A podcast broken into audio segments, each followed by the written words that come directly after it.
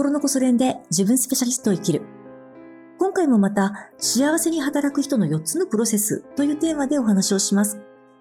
幸せに働く人の4つのプロセスは私が今の仕事を通して見出してきたものの見方の一つです。最初に4つのプロセスを復習しておきましょう。1つ目はこれからやりたいことについて思いや考えを巡らせるプロセス。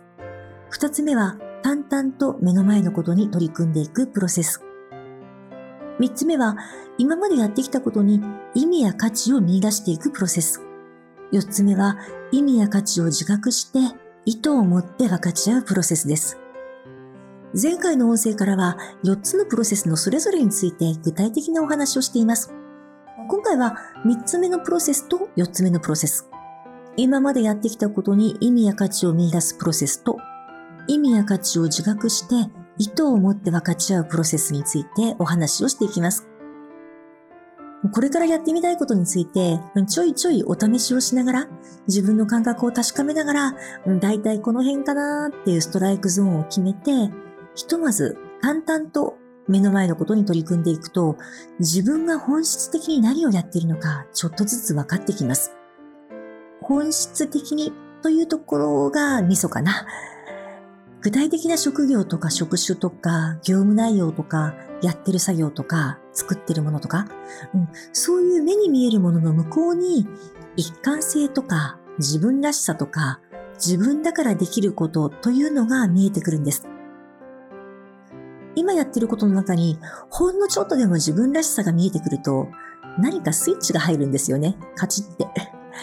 そうなるとどんどんアイデアが湧いてくるし、やることにキレが出てきます。あとね、手応えも感じられるようになってきます。こうやって言葉にするとなんだかすごいことみたいに聞こえちゃうかもしれないんですけれども、実際には本当に些細な微妙な感覚です。自分にしかわからないような本当に微細な感覚として手応えとかキレを感じられるようになってきます。でね、なんでそういう微細な感覚がわかるようになるかっていうと、ここに至るまで何度も何度もちっちゃく試して、何度も何度も自分の気持ちを確かめてきたからなんです。やってみてどう感じたか？やってみてどんな気持ちになったか？そのあたりをずっと丁寧に見ていくと、自分の感性とか感覚が自然に鋭くなっていきます。何が好きで、どうすると気持ちよくて、どんな風に進めたらすごくうまくいくか、このあたりがね、自分で分かってくるんです。でね、そんな風にして、あなたが気持ちよく過ごしていると、周りの人もね、気持ちよく過ごせるようになっていきます。周りの人はね、あなたから何かしらの幸せを受け取って気持ちよく過ごしているんです。別の言い方をすると、周りの人はあなたの言ったこと、あなたのやったことから価値を受け取っているんです。心のこそ練では仕事の価値を相手が受け取る幸せな体験と定義しています。あなたの仕事の価値はあなたの仕事の中にあるんじゃなくて、あなたの仕事に関わった周りの人の心の中にあるんです。これはとっても大切な理解です。自分がやっている仕事、しかも気持ちよく楽しくやっている仕事で誰かが幸せになってる。そのことがちょっとでも感じられるようになると、仕事を通して自分がどんな価値を提供したのか、そこに目が向くようになります。自分の感覚とか自分の気持ちだけじゃなくて、相手がどんな気持ちでいるか、相手がどんな風に幸せになったのかに目が向くようになるんです。相手の幸せに目が向くようになると、自分にできることでもうちょっとその人を幸せにできないかなって考えるようになります。私たちはね、もともと愛の塊なんで、自分がある程度幸せでいると、他の誰かの幸せを自然に意図するようになるんです。仕事の現場でこういうプロセスが体験できるようになると、幸せに働いてるなーってしみじみ実感できると思います。で今日お話ししているプロセス、今までやってきたことに意味や価値を見出すプロセス、意味や価値を自覚して意図を持って分かち合うプロセス。これは自分の気持ちと同時に自分が他の誰かにもたらした価値に目が向いていくプロセスです。相手がどんな風に幸せになったか、それを等身大に見られるようになるので、その状況を言葉で表現できるようになります。以前別の音声で、